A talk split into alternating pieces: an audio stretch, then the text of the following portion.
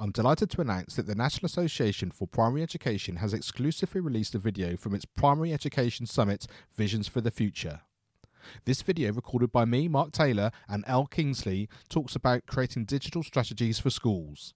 This video is available for you to watch now at educationonfire.com/blog, which I really hope gives you a taster of some of the amazing content that was available as part of that Primary Education Summit.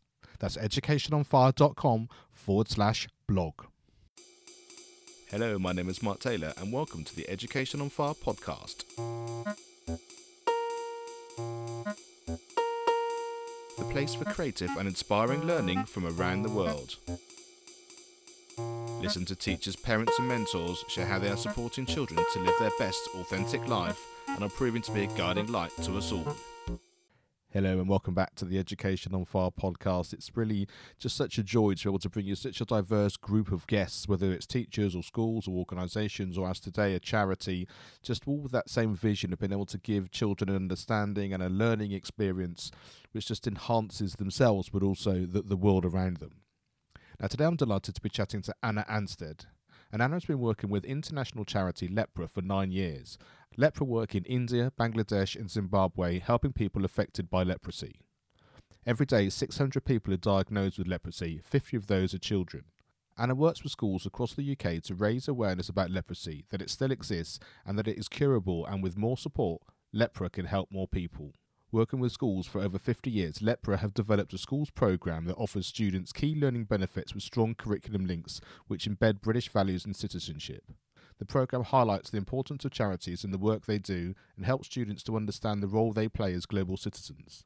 As part of Lepra's school programme, they've teamed up with Maria's Island author Victoria Hislop, illustrator Jill Smith and Walker Books to develop an educational project available for schools to download and use for free. The story of Maria's Island, as seen through the eyes of a 10-year-old Maria and her family, helps young people understand the challenges people with leprosy face and, most importantly, how they can be overcome. Now, you can download the free educational project resource, including a video assembly with a reading by Victoria Hislop, a free Maria's Island PDF extract, and helpful teacher notes that prompt exploration into the book's complex themes. Now, we'll have details of all of these things in the show notes, so please do check that out, or also, of course, on the website educationonfire.com. So I really hope you enjoy this conversation with Anna Anstead talking about the international charity Lepra. Hi, Anna. Thank you so much for joining us here on the Education on Fire podcast. It's always great to talk to people who are involved in a charity, and especially when that can work hand to hand in terms of what schools can get involved in terms of having projects and focuses and sort of part of that overall community of how everything fits in with their life and also the world around them. So, yeah, thanks so much for being here. Thank you very much for having us, Mark. So let's start with a little bit of an insight into exactly what the charity does and sort of what their main objectives are. So our charity, Lepra, has been around nearly 100 years. We help children and adults affected by leprosy, and we work in India, Bangladesh and Zimbabwe. And we're aiming to cure leprosy. So we are helping children and adults overcome this disease so they can go on to lead much more normal lives. It's a completely curable disease, and it's something that often people are surprised that leprosy still exists. Over 600 people every day are still being diagnosed with leprosy, and 50 of those are children. So why is the charity I guess sort of based here, and how has that sort of then been able to sort of help that fundraising across the world? So our head office, Lepra UK, is based in Colchester, and we have a sister organisation. We've got two sister organisations based out in Lepra India and Lepra in Bangladesh as well. So they've got a chief exec structure out there, and there is a huge number of volunteers out in India and Bangladesh that go out to reach people that are being affected by leprosy, to help provide the drugs that people need, and a lot of our fundraising is concentrated here in the UK. And I look after the school's fundraising.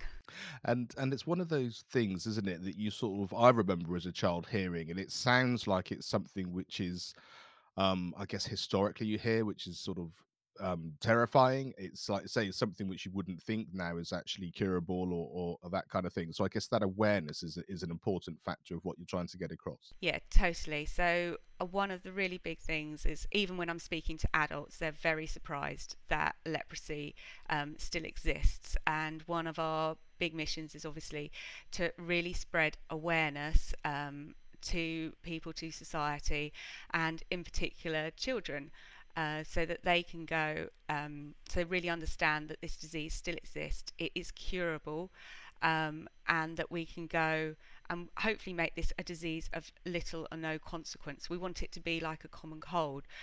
Research is still being done into this disease, into leprosy, so that people aren't being affected by this disease, because it can lead to really terrible side effects. It can affect people's hands, it affects people's feet, and it can even lead to blindness. So when you're obviously, like say, you've got this sort of young person and school focus, is it just about sharing this information, or what's the sort of objective in terms of what you'd like the schools to be involved in? Yeah, so we've got a really good schools program, which it links in really well with the curriculum. So it ties in very well with PSHE. It talks to children about being a global citizen, and lets children understand a little bit more about the wider world and how they can help. Children are always so inspired by the work that we do when we talk to them, and they take on a range of fundraising initiatives, and they really want to do their little bit to help somebody. And I think it's that amazing act of giving, when they don't necessarily see that the exact person that's helped, but to know that that is going to help somebody, whether it's a child being able to be cured of leprosy and be able to go back to school so they can continue with their studies. So schools take on a range of fundraising challenges that mean that we can raise more money and ultimately help more people to beat this disease.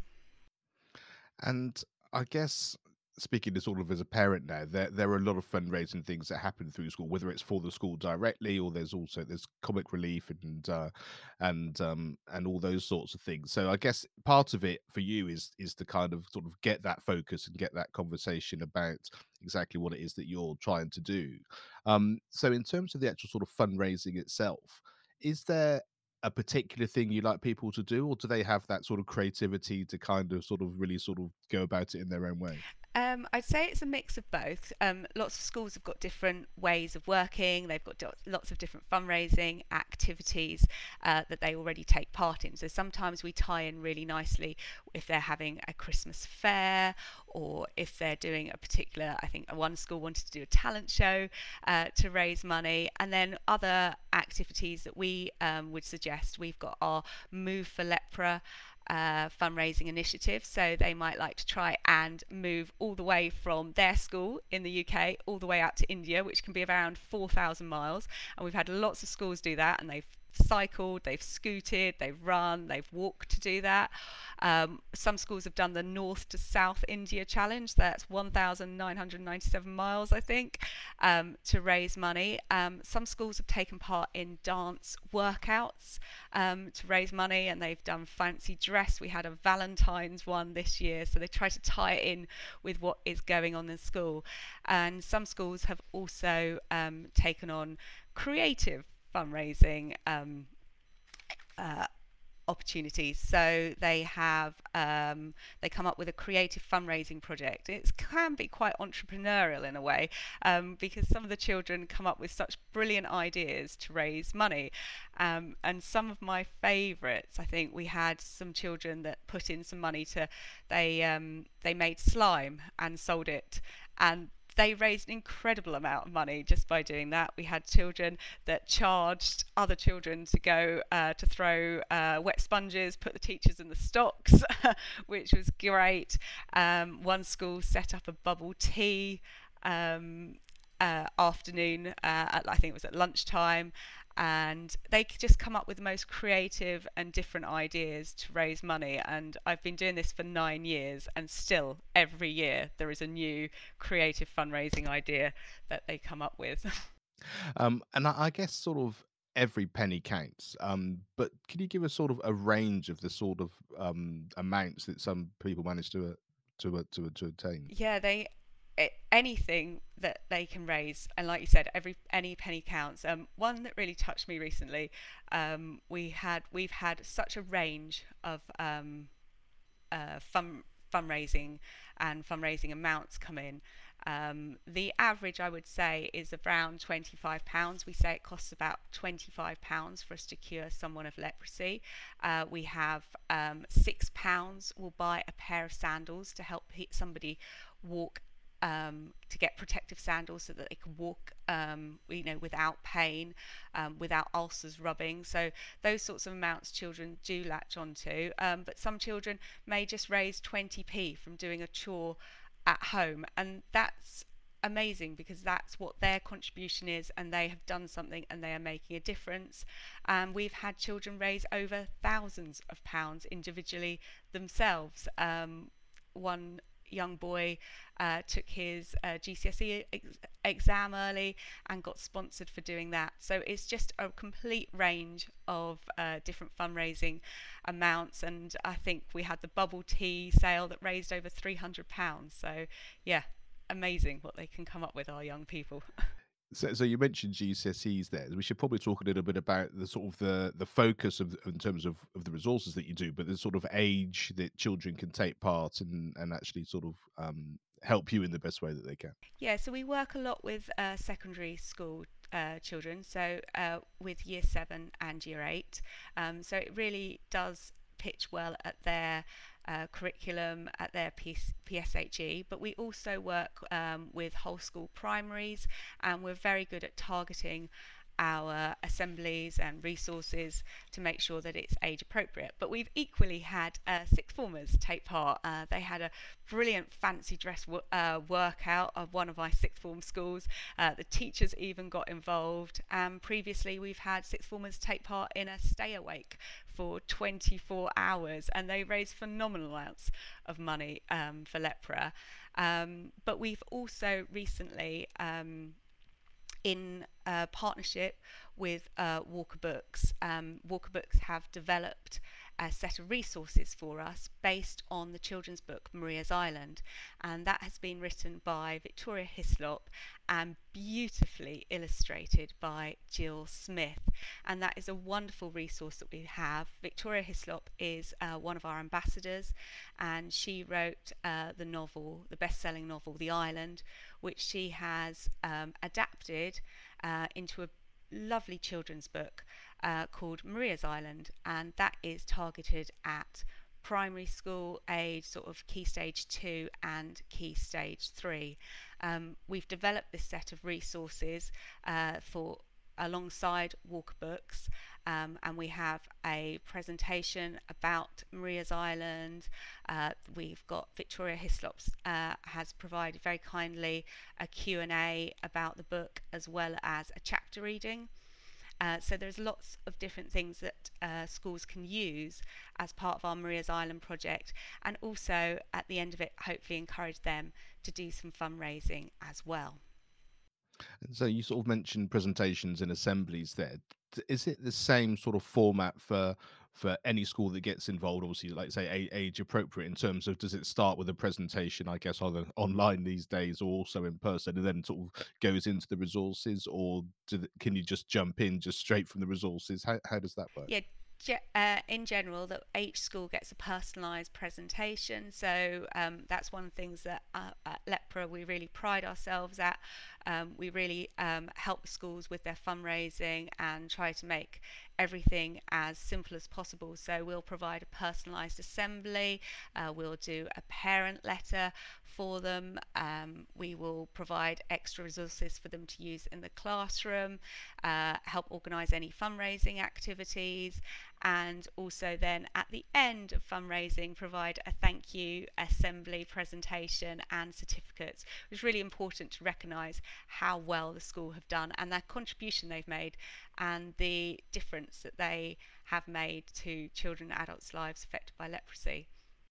Yeah, I really like that, because then I think you get much more of a sense of, obviously it's part of your journey as a charity that's working in this field ongoing, and it's almost like the school is then joining you on a path for an amount of time and being involved in the way they can, rather than it just being something which is sort of one step removed. And I think, like you say, that sort of global citizenship and that idea of sort of community then really becomes much more kind of tangible. Yeah, completely. And I know how much they value, knowing that the impact they've made, the difference they've made. And in terms of our sort of Maria's Island project as well, we have got a separate presentation that's ready online for people to download, which I will provide the link, hopefully will be on this podcast. And that's a presentation that's ready there for teachers to use. They can download that. It's got resources attached to it. And if they'd like to take part in any fundraising activities that we've suggested, or any fundraising that they'd like to do themselves. And it's simple things like every £6 that raised will go to helping us provide a pair of sandals for somebody that is struggling to walk, a child that is struggling to get to school. And it really, really does make a massive difference to people's lives, that they can go back to work, children can go back to school. And I think, like you say, having those sort of really sort of specific numbers, I think, can really help sometimes, can't it? Because the fundraising is going on all the time, and there's a never-ending amount of people, and like you say, the amount of money that it takes to do research into these things. But to know that, this £6 is making a difference to a person, or like you say, £25 could be life-changing, or life enhancing, and actually, maybe prevent someone really getting very, very sick. I think that then put in context can just sort of, I don't know, just it just kind of really helps, I think, rather than thinking, well, there's an endless amount of money we're trying to raise. I just think that's a really sort of positive focus, yeah, if nothing else. Completely. And I do get lots of emails back from teachers saying how well the programme has worked, and the fact that the children have really been inspired by the presentations and the work that we do, and the fact that they do want to do their bit to raise that money. They want to work together as a form group and as a year group to come together to raise money, to change somebody's life, to raise enough money that we can buy multiple pairs of sandals. I think I've got our recent impact report, and we issued over 26,000 sandals last year. So it really does make a difference. We've got specialist shoe vans that go out around India to the areas that need it, so that people can have the specialist footwear they need. Amazing. Now, you obviously have a lot of experience in terms of going into schools, and you see lots of teachers in lots of environments that are very supportive. But I'm always interested to know, is there a teacher or an educational experience that you remember from your own time in school that kind of had a big impact on you? I really liked geography at school. And I think my geography teachers were very inspiring. I went on to do a degree in geography at UCL with economics. We had some really good trips as well in our A-level years. And I think what really stood out was the fact it was the first time that we were going overseas abroad without our parents. So there was a lot of different feelings, mixed feelings, responsibility. But I think it was all very important in helping us sort of grow as individuals, and then helping us in that sort of next journey, so that next step when we went on to university. I did go on to a different career in more of a corporate sector when I came out of university, and when I had my family I made that change to work for a charity. And when I was reading about Lepra, it brought so many of the geographical parts of my degree, parts of my study back. And so that was why I was really passionate to work for this charity, because it sort of linked a lot of my sort of childhood, sort of what I'd studied and what I'd done at university. It had those parallels again. So and having that appreciation of us being a global citizen, and we are making a difference and helping others. And it's amazing, isn't it, when you sort of hear those sort of stories in terms of you're never quite sure how your life is going to pan out by any given teacher or any given focus, or something like Shafar, which takes you studying in this direction, but there's something about the overall knowing of the area of life that you really sort of warm to, and that can take you in so many different areas that you wouldn't have predicted back at the time, like say when you first decide to go away and study that. And I love the fact that hopefully people listening can sort of see that your life can really change in so many different directions, and also especially if you're working in education and you're supporting children and young people, that actually you're never quite sure what that impact is, and having that that ability to kind of have these broader conversations sometimes, just to say, just sort of go with what you know, and the rest of it will kind of take care of itself, and we've no idea where that's going to take you. I think that feels like a very positive way to kind of come across. Yeah, no, definitely. And I think as well, looking back, like I think I've spoken to 50,000 children sort of so far since I've been with Lepra, and you never know where that is going to sort of take them. They've obviously done their fundraising, they've made a difference, you've touched people in different ways. I've had numerous letters from people thanking me for working, from children, beautiful letters, so thanking me for working for the charity to make a difference to people's lives. And I hope as well you inspire those children to go on to make a difference, and where that journey will take them as well.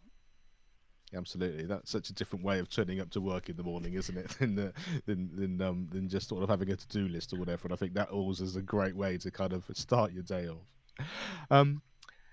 What's the best piece of advice you've ever been given, or maybe is there a piece of advice you'd now give your younger self looking back that would be kind of to a young Anna that's saying, oh yeah, this would be really, really helpful if only I'd known? Yeah, probably worry less about exam results. I'm not sure if I can remember all of them even now.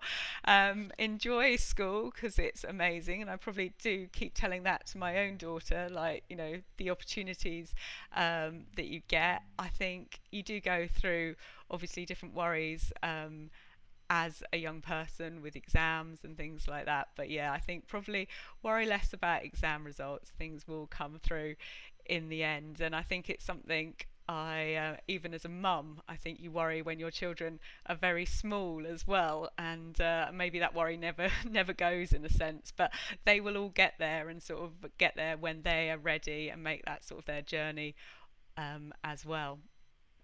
Yeah, and I think certainly as as a parent who's had children going through GCSEs and A levels and starting that sort of GCSE journey again now, it's never about a conversation like that, is it? It's about an ongoing kind of aside, a little conversation in the car. It's a little bit about that kind of the environment of kind of having that global picture and sort of doing that, and it's just creating an environment that acknowledges that this is going on and they have to do exams and all of that kind of thing, but also seeing that bigger picture as well. And I think, yeah, like you said, knowing those things, being able to pass that wisdom on and being able to sort of create a world where they can feel like they can step into it, and it's okay not to be worrying about it all the time, is a really positive thing. Now, there's always a resource which has a big impact on us, and this can be within education, or it could also be a personal thing as well. But is there a podcast, a book, a video, film, song, anything that comes to mind for you?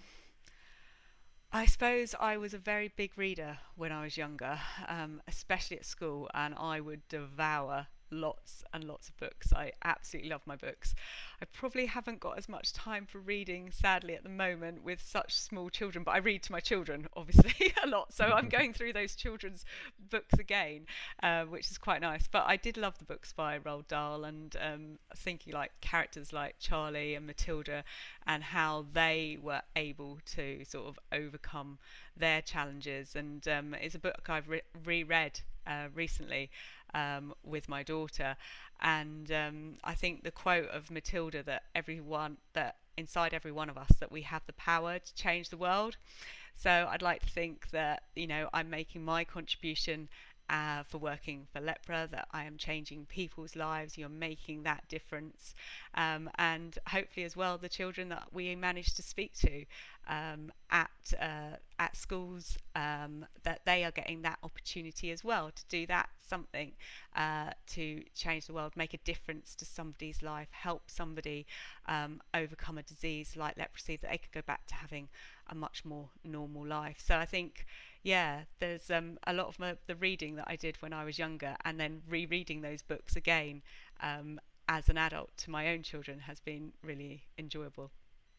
Yeah, it's great, isn't it? That sort of that full circleness of it all. And I also quite like the touch points that you get with these sorts of things, because like you know, reading it's amazing, but I've also seen been into London to see the musical. I've also seen one of the original films, and I know there's another film coming out later this year. And I just think for different people who kind of the stories and the messages and all those things which are really important, there's different ways of actually being able to consume it now as well, which is fantastic. And I just think there's something very lovely about that time when you can share these stories and read with your children when they're younger, but then all of a sudden it kind of takes off as they grow, because they suddenly say, oh, I know this from here, and I've heard this here, and all that song was on the radio, and all that kind of thing. And I love that. Yeah, my daughter actually we've just finished our production for year six. She was in Matilda as well, so they put on their own Matilda Junior, which was absolutely amazing. And to see children you know, come out of themselves, to take on different roles, it's so important that they get the opportunity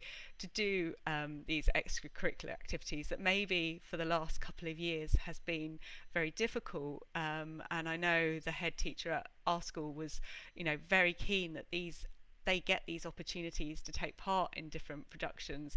And similarly with the work we do, obviously with Lepra as well, that children get to take part in different fundraising activities. It's extracurricular. And I know so many of the teachers through COVID said to me, you know, how much they've missed doing it. Teachers often do it year on year out, because they really, really enjoy it, and they really see the benefits that it gives children, whether they're there for half an hour doing a dance workout first thing in the morning before they start their maths lessons, and everyone's there having a fantastic time, but really raising money and remembering what it is that they're doing to make a difference to people's lives. Yeah, and the thing that just struck me there is the fact that those two things, which people don't often talk about, going together. You can have a fantastic time and do something that you love and still be of real support to other people. Like you say, you can be raising that money while having the time of your life. It doesn't have to be, oh, it needs to be like this or heavy or anything like that. You know, I think everything which is then light and actually supportive and you being able to be your best self in whichever that was, that's going to generate obviously money, but it generates the energy around everything that you're doing, which is going to be incredibly supportive for both yourself and also for the people that you're helping. Exactly, it's called fundraising, isn't it? So I always say to my children, have fun raising money, and I think they genuinely really enjoy it. And it is a difficult, you know, topic when we're talking about leprosy, but it's still, when we've spoken to them, they're inspired and they take on a range of fundraising challenges to really raise an incredible amounts of money to help us change people's lives. So just as we round up, obviously the acronym FIRE is really important to us here at Education on Fire, and by that we have feedback, inspiration, resilience and empowerment. And I'm always interested to know, is there one thing or something out of those words which kind of comes to mind that you'd like to share? When I was working, when I first came out of university, I'd been in my corporate job for 5 years, I was sent on an overseas trip, and I wasn't really given the brief as to what I was going to do.